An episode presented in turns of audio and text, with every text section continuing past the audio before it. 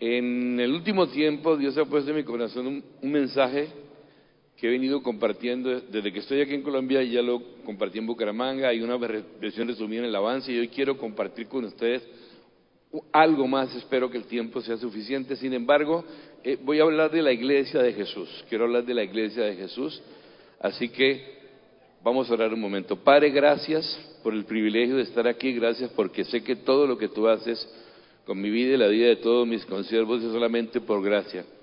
Así que una vez más acudo a ti, Espíritu Santo, para que tú hagas aquello que yo no soy capaz de hacer, que tú pongas de mí la gracia el favor y que tu propósito con esta palabra se cumpla en este lugar y para cada una de nuestras vidas.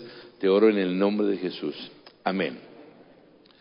Bueno, como lo saben, seguramente todos han escuchado, Dios ha venido restaurando la iglesia para que ésta vuelva a ser todo lo que era en sus comienzos y aún más allá. Eso se fue perdiendo con los años.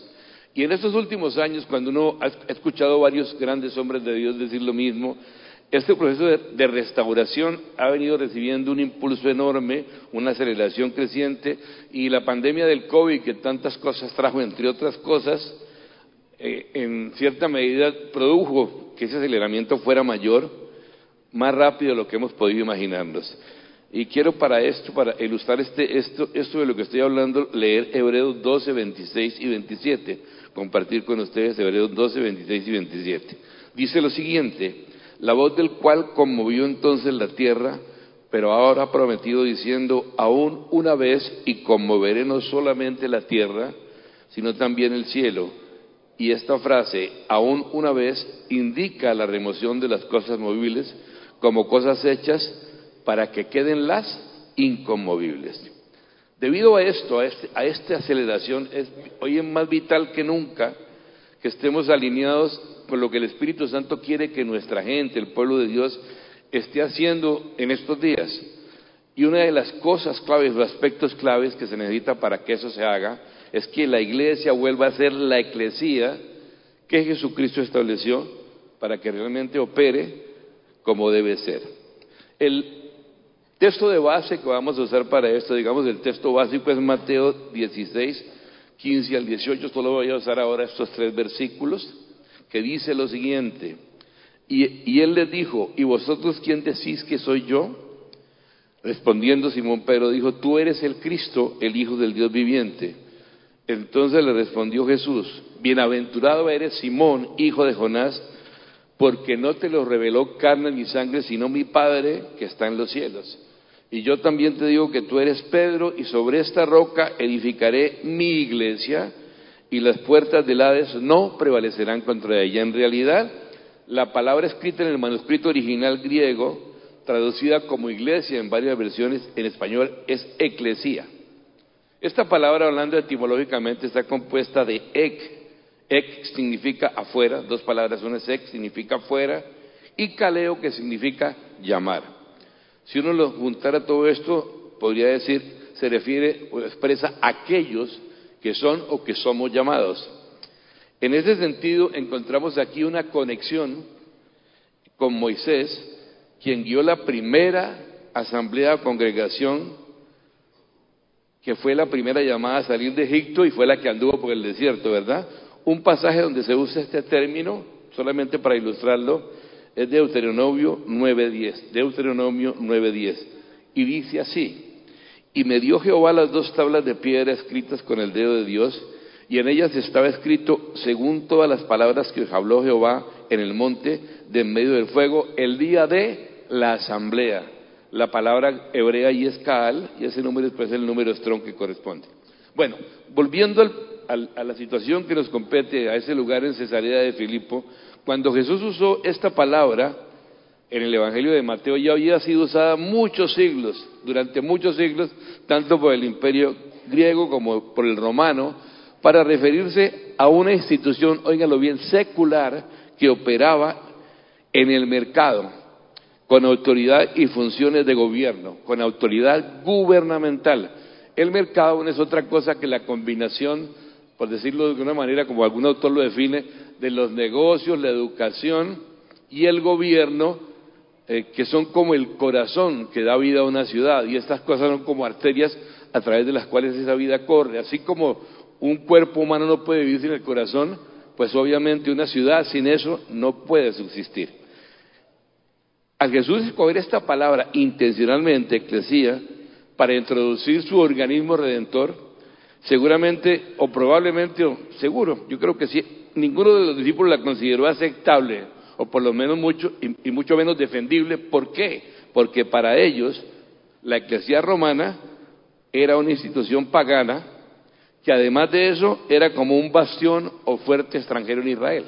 De manera que debió ser, debieron sentir de qué está hablando, aunque sabían de qué trataba en su contexto. Entonces, cuando uno compara esto con los ejemplos, es decir, los ejemplos que encontramos en el Nuevo Testamento, uno ve que son muy diferentes a la concepción contemporánea o actual de la iglesia, que tenemos de iglesia, básicamente como un lugar, un edificio al cual sus asistentes o sus miembros van usualmente, ya ni siquiera sé si usualmente porque el COVID cambió mucho eso, pero ha, venido recuperándose, usualmente una vez por semana. Entonces, el uso de la palabra eclesía en las escrituras siempre describía personas, no edificios. Y eso es muy importante que lo tengamos presente. En realidad los creyentes no iban, no iban a la iglesia, ellos eran la iglesia, son la iglesia. Y cuando se reunían en una reunión general como esta, en el día de reposo, que no era, realmente en el templo, sino en el pórtico de Salomón o en el atrio del templo, que era algo afuera, ¿qué hacían allí?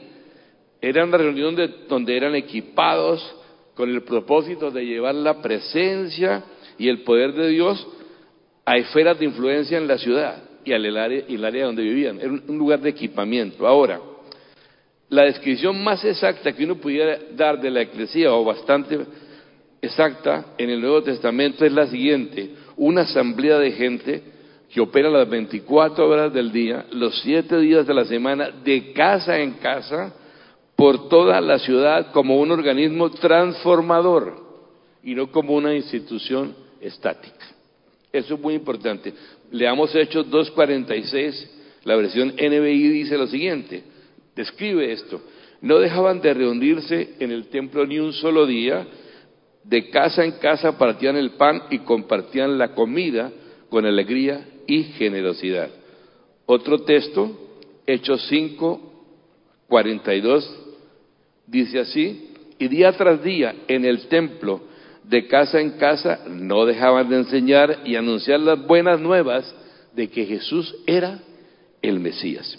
Entonces, esa iglesia del Nuevo Testamento estaba tan llena de poder y con una capacidad de expansión tan extraordinaria que tan, tan solo en semana llenó Jerusalén toda con la doctrina de los apóstoles, logrando que miles de nuevos convertidos se sumaran a sus filas, que, empezaban a testificar a su vez públicamente que Jesús realmente era el Hijo de Dios.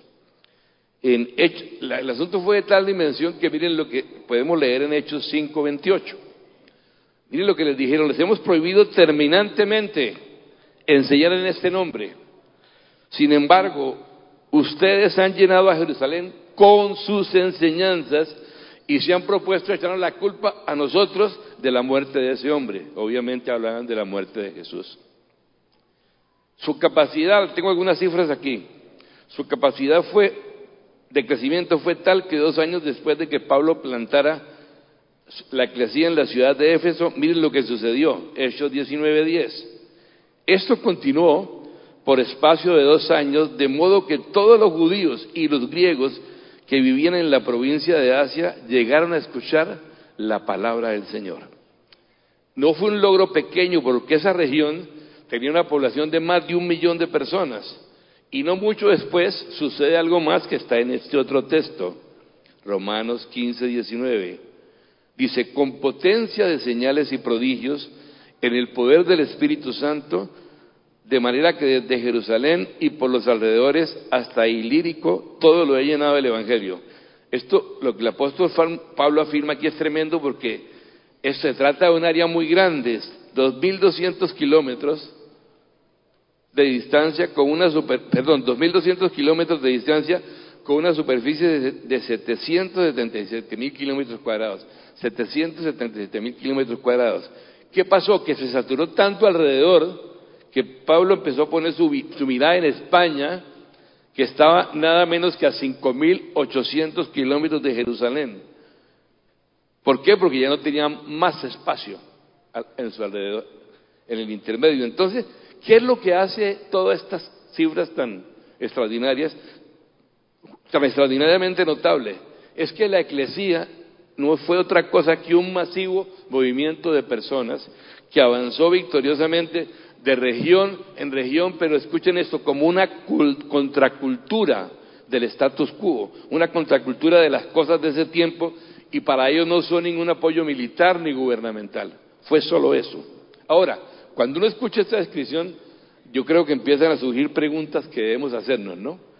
¿Dónde está la influencia de la iglesia de nuestro tiempo frente al caos social, económico, político y moral que está causando tanto estrago en el mundo? Porque por todas partes es así, no podemos negarlo. Es decir, no hay nada más lindo que lo que ocurre aquí. Por ejemplo, hoy un domingo, ¿no? Aquí pasan cosas dentro de la iglesia, de las paredes de este edificio, pasan cosas muy lindas. Salvación, sanidad, arrepentimiento, liberación, reconciliación, etcétera enseñanza bíblica, adoración profunda como lo que hay en esta casa. Y por eso es que para muchos creyentes el domingo es el día más lindo de la semana. Sin embargo, la pregunta que surge también de esto es cómo hacer para que todo esto que sucede aquí, que es tan hermoso y sobre todo tan transformador de vidas, ¿cómo hacemos para que eso no se dé dentro de un edificio, como ocurre una sola vez, sino que se dé diariamente en toda la ciudad? ¿No les parece que es una buena pregunta? Es una muy buena pregunta. De manera que eso es lo que uno encuentra escrito en el libro de Hechos. Entonces yo creo que parece que algo nos está faltando. ¿Crees? ¿Qué es? Bueno, yo creo que para poder cumplir la misión que Cristo le asignó a la iglesia, debe recuperar aquello que la empoderó tanto en sus comienzos, porque hubo algo definitivamente que le empoderó, y para volverlo a inyectar, ya no como un programa, sino como algo cotidiano, como un estilo de vida, no algo ocasional. Indudablemente nosotros podemos afirmar, además lo hemos experimentado, que la plantación de iglesias es el motor de la gran comisión. La iglesia, como dice el apóstol Pablo, es, el, es, el, es, es una pieza esencial. Pablo la describe como la iglesia del Dios viviente, columna y baluarte de la verdad. Eso lo dice en primera de Timoteo 3.15, se lo dijo a, su discípulo Timoteo. Pero además de describirla, él enseñó mucho sobre su forma de gobierno. Y uno se pregunta, ¿qué clase de iglesia plantó Pablo? ¿No? Porque hizo esto a una velocidad tremenda. Pero volviendo al asunto, además de tener muchas preguntas, lo que Jesús realmente tuvo en mente, su intención cuando introdujo su versión de la eclesía, ¿qué hizo él? Se adoptó o se apropió, adoptó o se apropió, perdón, de un concepto secular existente, conocido, para impregnarlo con el ADN del reino de Dios, como un movimiento de personas, no como una institución religiosa encerrada en cuatro paredes. Para eso debemos examinar el origen de la eclesía, y esto aquí se pone bien interesante. En los días de Jesús había tres, instituciones claves en Israel, el templo, la sinagoga y la eclesía. Uno podría suponer que las tres eran religiosas, pero solamente en realidad lo eran, el templo y la sinagoga. La eclesía no era religiosa para nada. Se inició como una asamblea de ciudadanos, esto es muy importante, escúchenlo, una asamblea de ciudadanos cuya función era gobernar las ciudades-estados en el imperio griego. Es decir, una asamblea de ciudadanos constituida con autoridad gubernamental. Importante esto, autoridad gubernamental. Y lo revelador, lo interesante es que Jesús no dijo, yo edificaré mi templo, yo edificaré mi sinagoga, en cambio él anunció, yo edificaré mi eclesía. ¿No les parece interesante? ¿No les parece intrigante al menos? Bueno, para que podamos entender el profundo significado de la eclesía es necesario eh, ver en qué se diferenciaba la, la de Jesús del templo y de la sinagoga. El templo Era un edificio religioso donde estaba la presencia de Dios, donde la gente iba a ofrecerle sacrificios por medio de sacerdotes, ¿verdad? Eso era el templo descrito rápidamente, no hay más tiempo. La sinagoga también era un lugar religioso en donde los judíos se reunían una vez por semana para leer las escrituras, compartir y orar bajo la supervisión de los rabinos. Para estas dos instituciones contar con un edificio era absolutamente indispensable, ¿verdad? Porque si no, no funcionan. Ahora, el Señor no descartó todos los componentes del templo y la sinagoga, guardó por lo menos algunos. Por ejemplo, del templo mantuvo, mantuvo por supuesto la adoración, la presencia de Dios, ¿verdad? Y de la sinagoga eh, mantuvo el rol central que jugaba la palabra, las escrituras y la comunión, las relaciones entre sus miembros, la confraternidad. Sin embargo, hay tres cosas en que difieren el templo y la sinagoga y la eclesía de Jesús. Son tres cosas. Difieren en cuanto a constitución, cómo estaban constituidas, en cuanto a ubicación y en cuanto a movilidad. Porque templo y sinagoga eran estáticas, funcionaban en edificios a los que sus miembros tenían que ir eh, a, oraciones, en ocasiones específicas, por el tutelaje de líderes religiosos, etcétera, y eso les, implicaba y la diferenciaba de, la eclesía de Jesús, porque como dijimos, ¿cómo era la eclesía de Jesús? Un movimiento dinámico de gente de Dios en vez de estático que no depende de un edificio, no que sea malo usar un edificio para cierto tipo de reuniones, pero no depende de un edificio que fue diseñado, este, esto de Jesús, ya lo dije, para, para funcionar 24, 7, 7. Todos los días de la semana, pero ¿dónde? En el mercado, donde se desarrolla la vida de una ciudad para impactar a todos y todo. Ahora, aquí viene algo tremendo. Estudiando encontré que hay otra institución secular contemporánea de la eclesía romana y se llamaba el Conventus Civium Romanorum. Eso es latín, así que para abreviarlo, el autor que consulté lo define como el Conventus. Dejémoslo decir, para poder dejarlo más sencillo, porque si repetimos eso cada vez, no vamos a llegar. ¿Qué era el Conventus? Miren lo interesante, miren qué tremendo. Cuando por lo menos dos o tres ciudadanos romanos, ciudadanos romanos, perdón, se reunían, se juntaban, el poder y la autoridad del emperador estaba en medio de ellos. Aunque la distancia geográfica los separara de Roma y del emperador, donde se ponía un convento donde tres romanos ciudadanos, tres ciudadanos romanos se reunían, automáticamente la autoridad, es decir, eh, esto incorporaba todo lo que Roma representaba en ese lugar. ¿Verdad? El convento, por decirlo de alguna manera, era la eclesía romana, en un microcosmos, en una versión condensada o reducida. Queremos, podemos ver un ejemplo de cómo operaba el convento. En Hechos 15, ustedes deben recordar este pasaje, cuando los magistrados romanos entraban en pánico al darse cuenta de que habían azotado y puesto en la cárcel a un conciudadano romano que era Pablo, sin el debido proceso judicial que les correspondía a los ciudadanos romanos. Y eso se, quedaron, se pusieron, se asustaron. Y hay otro pasaje, que voy a leer un pedacito por lo menos, en que un centurión y su comandante mostraron una preocupación semejante al descubrir que Pablo, a quien estaban por azotar, era un ciudadano romano. Miren, Hechos 22, 24 al 29. Mandó el tribuno que le metiesen en la fortaleza y ordenó que fuese examinado con azotes para saber por qué causa clamaban así contra él. Pero cuando le ataron con correas, Pablo dijo al cinturón que estaba presente, ¿os es lícito azotar a un ciudadano romano sin haber sido condenado? Claro, cuando el centurión oyó esto, fue y dio aviso al tribuno diciendo, ¿qué vas a hacer? Porque este hombre ciudadano romano vino el tribuno y le dijo, dime, ¿eres tú ciudadano romano? Pablo respondió, él dijo, sí.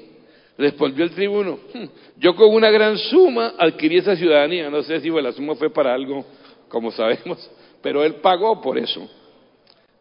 Entonces Pablo dijo, pero yo lo soy de nacimiento, O sea, yo soy un ciudadano romano, romano.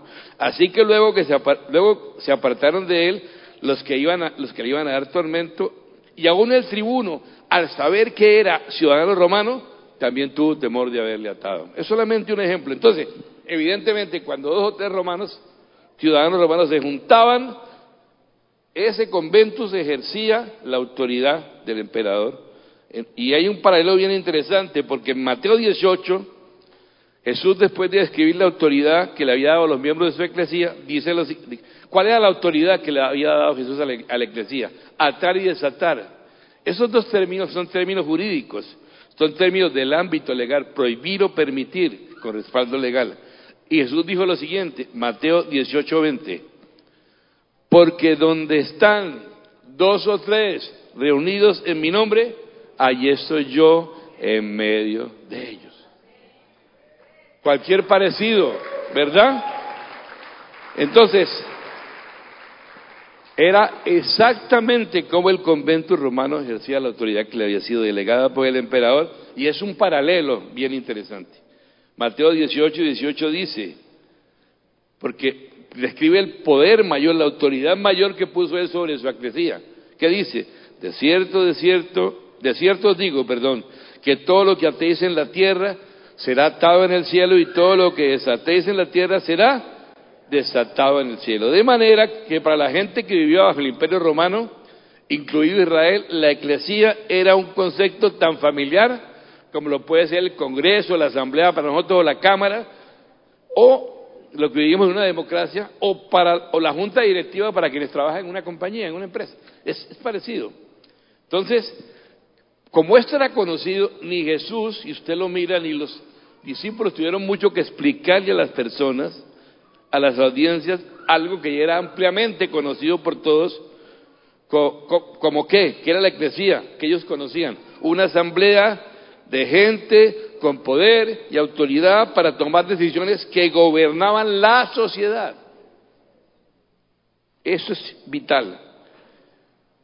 Sin embargo, sí Jesús para, sí, aunque no tuvo que enseñar exactamente qué era la eclesía, sí fue necesario que enseñara ampliamente acerca del reino de Dios o el gobierno de Dios, porque este era, por así decirlo, por decirlo de alguna manera, el ingrediente clave, el, ingrediente que faltaba en la ecuación que hizo referencia a su eclesía, que está, ese gobierno o reino de Dios se menciona más de 50 veces en los evangelios.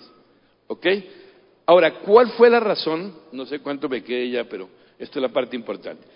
¿Cuál fue la razón para el rápido crecimiento de la eclesía? Bueno, que es que Jesús o ellos le hicieron desplazarse, si me permite la expresión, sobre carriles sociales, cotidianos, existentes. ¿Cuál es la estrategia? ¿Cuál es eso? Cuéntelo. Queremos saber. Las comidas. En las comidas. Cuando la gente cenaba, comía, algo que era completamente Obvio que todo el mundo necesita comer y participar todo el mundo. Ahora, ¿cómo lo, ¿dónde lo vemos descrito? Fácilmente, aquí hay un texto, Hechos 2.42, en ETV. Todos los creyentes se dedicaban a las enseñanzas de los apóstoles, a la comunión fraternal, a participar juntos en las comidas, entre ellas la cena del Señor, no era solamente para la cena, y a la oración. Ahora, ¿qué pasó? Esto no era algo que ocurría de vez en cuando o espontáneamente, no, era algo eh, que estaba allí, ¿no? Lo más común era o sigue siendo creyentes que comparten una comida. Y cuando a eso se le suma la doctrina de los apóstoles, con el propósito de conocer y empezar a hacer la voluntad de Dios, ¿qué pasa? Esto insertaba la eclesía en medio de la sociedad, ¿verdad? De la vida cotidiana de la sociedad, como un foro incluyente, palabra muy de moda, para todas las personas. Entonces, ¿qué eran las comidas en, ese sentido de la iglesia? Un foro o espacio de diálogo inclusivo, un término muy de moda, repito, en el que los visitantes, oigan bien, los visitantes, los vecinos, incluso los gentiles, porque era un contexto judío, eran bienvenidos. Esto era algo contrario a lo que ocurría en el templo, en la sinagoga, ¿verdad? Pero esto insertaba, repito, la eclesía en el seno de la vida cotidiana de la ciudad. ¿Qué hizo Jesús al hacer esto así? convirtió las mesas en púlpitos y los hogares en foros, foros del reino, en los cuales los no creyentes eran bienvenidos, haciendo posible evangelizarlos y disipularlos de una manera que no religiosa, no religiosa. Por eso es que los discípulos fueron acusados, como ya vimos, de haber inundado a Jerusalén, así que no veamos ese texto, Hechos 5:28. Los acusaron de llenar Jerusalén con sus enseñanzas. Ahora, ¿cómo se logró esto? ¿Cómo lograron todo esto? No fue haciendo que todo Jerusalén asistiera a un servicio religioso, ¿verdad? O una campaña evangelística. No, se logró porque la iglesia estaba, había permeado, no temporalmente, sino permanentemente, toda la ciudad. Eso fue lo que pasó realmente. Se hizo posible porque Jesús no limitó a sus seguidores a operar exclusivamente dentro de edificios ni tampoco a un rígido programa de reuniones centralizadas, sino que esta eclesía, en cualquiera de sus expresiones, lo que hizo fue inyectar la levadura del reino de Dios en la masa de la sociedad con el propósito de que primero las personas, luego las ciudades y finalmente las naciones fueran discipuladas. ¿Cuánto me queda? ¿Quiero saber? Sí, ok. Hay un fundamento aquí, pero solamente quiero hablar brevemente de... Jesús dijo que las puertas del Hades no prevalecerían contra la iglesia. Quiero hablar brevemente de las puertas del Hades o del infierno. Jesús hizo referencia a las puertas del Hades o del infierno, específicamente al hecho de que la iglesia iba a prevalecer o triunfar sobre ellas. Y un factor clave fue que esta gente, la gente de la, iglesia de ese tiempo comprendía exactamente lo que eran las puertas del Hades y, y, algo que Jesús identificó como su blanco, como su objetivo. Ahí vamos a mirar. Jesús introdujo su crecida innecesaria de Filipo. Esto es una ilustración, ¿no? Sí, una ciudad que en estos días era un gran centro de actividad demoníaca en Israel, lo cual evidenciaba la presencia de cuatro templos paganos, el templo a Zeus, el templo a César, el templo al dios griego Pan y otro que se llamaba las puertas del Hades o del infierno, que era un lugar de adoración demoníaca, una caverna en la que se ofrecían sacrificios humanos y animales. Así que ese fue el contexto. Él escogió el lugar más tenebroso espiritualmente hablando. ¿Sí? Ahora, ahí podemos ir viendo qué otras cosas más allí, que veamos bien, estas son las ruinas actuales del lugar, adelante, ahí se ven como unos nichos donde podían estatuas y esas cosas, allá se ve la gruta o esa es parte de la gruta. En todo caso, los cuatro templos estaban eh, al pie de una gran roca y después de señalarlos, Jesús qué hizo? Imagínense esto, tiene ese fondo detrás, una gran roca, cuatro templos paganos y él dice, sobre esa roca, que soy yo, edificaré mi iglesia. O sea, él les dio, dio un trasfondo enorme sobre esta roca, ¿verdad? Entonces, la verdad de que él era el hijo de Dios, yo soy el hijo de Dios, sobre esa verdad, digo, yo no voy a establecer otro templo, sino una asamblea, eclesía de discípulos míos que derrotará a la fuerza del mal. Él escogió deliberadamente el lugar y las palabras destacando que la vida en la tierra se mueve tanto en la dimensión material como en la espiritual y su eclesía operaría en ambas dimensiones. Esto es muy importante. Finalizando, ¿qué son las puertas del Hades o el infierno? Las puertas del Hades o del infierno representan el dominio que ejerce Satanás por medio de poderes demoníacos que imponen su control en áreas específicas de la sociedad a través de gobiernos y o entes moldeadores de la cultura, tales como educación, las artes, el entretenimiento, el comercio y demás. Ahí, ahí aparece al final de la carta de Efesios, en el último capítulo, Efesios 6:12, porque no tenemos lucha contra sangre y carne, sino contra principados, potestades, contra los gobernadores de las tinieblas de ese siglo, contra huestes espirituales de maldad. Él usa términos cuando, tal vez cuando Pablo usó esto, huestes espirituales, regiones celestes, eso puede sonar como algo etéreo, ¿no?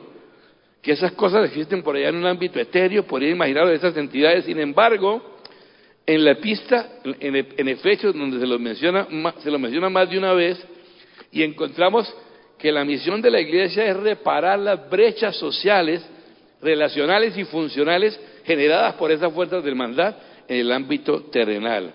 Entonces, esta interacción entre el reino material y el espiritual está también presente en el Padre Nuestro, donde Él dice esto. Él dice, ahí dice, la frase de cierre es tremenda, porque tuyo es el reino, el poder y la gloria por los siglos de los siglos. Amén.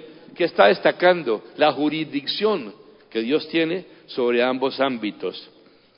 Eh, sabemos que en algún momento Satanás le entregó todo a Adán, lo recordamos en la tentación del desierto, cuando le dijo a Jesús, te doy todo eso, Jesús no le dijo que no era así porque era verdad, pero lo tuvo que recuperar y efectivamente lo hizo en la cruz.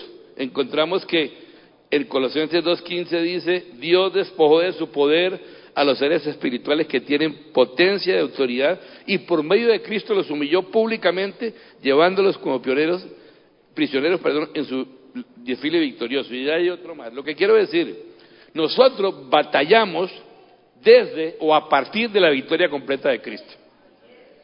Eso es muy importante entenderlo. Eh, es muy importante. Y solo quiero decir, me gusta mucho porque cuando uno ve los primeros capítulos de Efesios, te cierro con esto, los tres primeros se dedica a decir quiénes somos en Cristo, qué tenemos en Cristo. Una oración de Pablo. Yo les pido, pido espíritu de sabiduría de revelación en el conocimiento de Él, de Cristo, que es la roca. Es lo más importante para que sepamos qué tenemos en Cristo, ¿sí? ¿Quiénes somos en Cristo? ¿Qué tenemos en Cristo? ¿Y qué poseemos en Cristo? Posición, nuestra posición en Cristo. nuestra posesión, la herencia, que es la misma de Jesús, y el poder que actúa en nosotros. Después empieza a hablar de lo que debemos hacer como consecuencia de eso, lo podríamos llamar como el andar digno, andar en unidad, andar en amor, andar en mansedumbre, etcétera. Después describe más adelante eh, las diferencias que había, ¿no? Judíos, gentiles, después habla del orden de Dios en la familia, padres, hijos, esposas, todo ese orden, cómo debe operar la iglesia, digamos, el embestir de la, de la iglesia contra las puertas de la Hades, tiene que ver con que este mismo clamor de Jesús, venga tu reino, se haga tu voluntad, como ya se hace o se ha sido hecha en el cielo. Entonces, después de mostrar, después de demostrar Pablo cómo la eclesía debe reparar esas brechas o rupturas sociales o, operacionales, como la llaman, no tengo tiempo de explicarlo. Al final, habla el tema de la, de la guerra espiritual, que es muy importante, habla de que nos pongamos toda la armadura de Dios para poder estar firmes, etc. No tengo tiempo de ir más allá, lamentablemente lamentablemente, solo decirle lo último. Jesús estableció una iglesia apostólica y eso es muy importante, porque cuando él asciende al cielo tenía la intención de que su ministerio continuara en la tierra.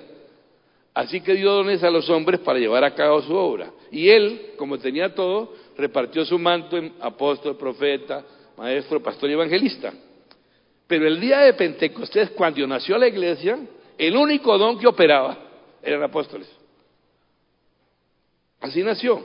Y no es que sea más importante que el otro, solo que así es. Todos los dones son indispensables. Tenemos que operar uno junto a otro. Todos son indispensables. Pero lo que quiero decir es que una iglesia apostólica, adapté una definición de un concepto que encontré, creo que fue en Mark Pfeiffer, este libro de apóstoles y profetas ahora, él habla de lo apostólico. Yo le doy una, una, una definición lo que, o algo que tiene que ver con lo que es una iglesia apostólica. Es aquella, escúchalo bien, en la cual todos los recursos, la mano de obra, las estructuras y los procesos están enfocados en la meta de hacer avanzar el reino de Dios en todo sistema y esfera de las naciones del mundo. Eso solo es posible a través de genuinos discípulos. Y ahí donde el discipulado cobra, es algo vital en ese aspecto. Así que eso es lo que tenía para compartir hoy. Esto es lo que he puesto en mi corazón. La eclesía es una asamblea de gente genuinos discípulos desbordantes de poder, de poder libre de toda limitación o confinamiento humano o estructural que cumpla con el propósito para el cual fue diseñada por nuestro amado Jesús, cuya próxima venida anhelamos, todos anhelamos la segunda venida de Cristo, ¿o no? Todos la anhelamos.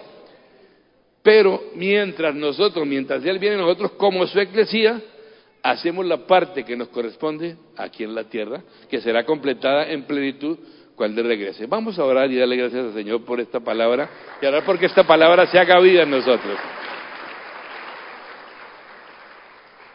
Señor, yo te pido de manera particular que tu palabra, más allá de, la, capacidad de, expresar, más allá de lo que se haya podido decirnos yo, más allá de lo que ha faltado, que tu Espíritu haga con esto aquello que solo tú puedes hacer. Espíritu de Dios, sé tocando nuestros corazones, sé tocando nuestros corazones como tu iglesia, como el pueblo llamado para expresar, para cumplir el propósito que tú nos has dejado en la tierra. Que cada hombre y mujer en este lugar pueda eh, recibir esa revelación y ese fuego en su corazón para juntos poder ver tu gloria manifestada en esta tierra y ver transformación y cambio a este mundo que tanto necesita. Te doy gracias, Padre, en el nombre de Jesús los bendigo. Amén y amén.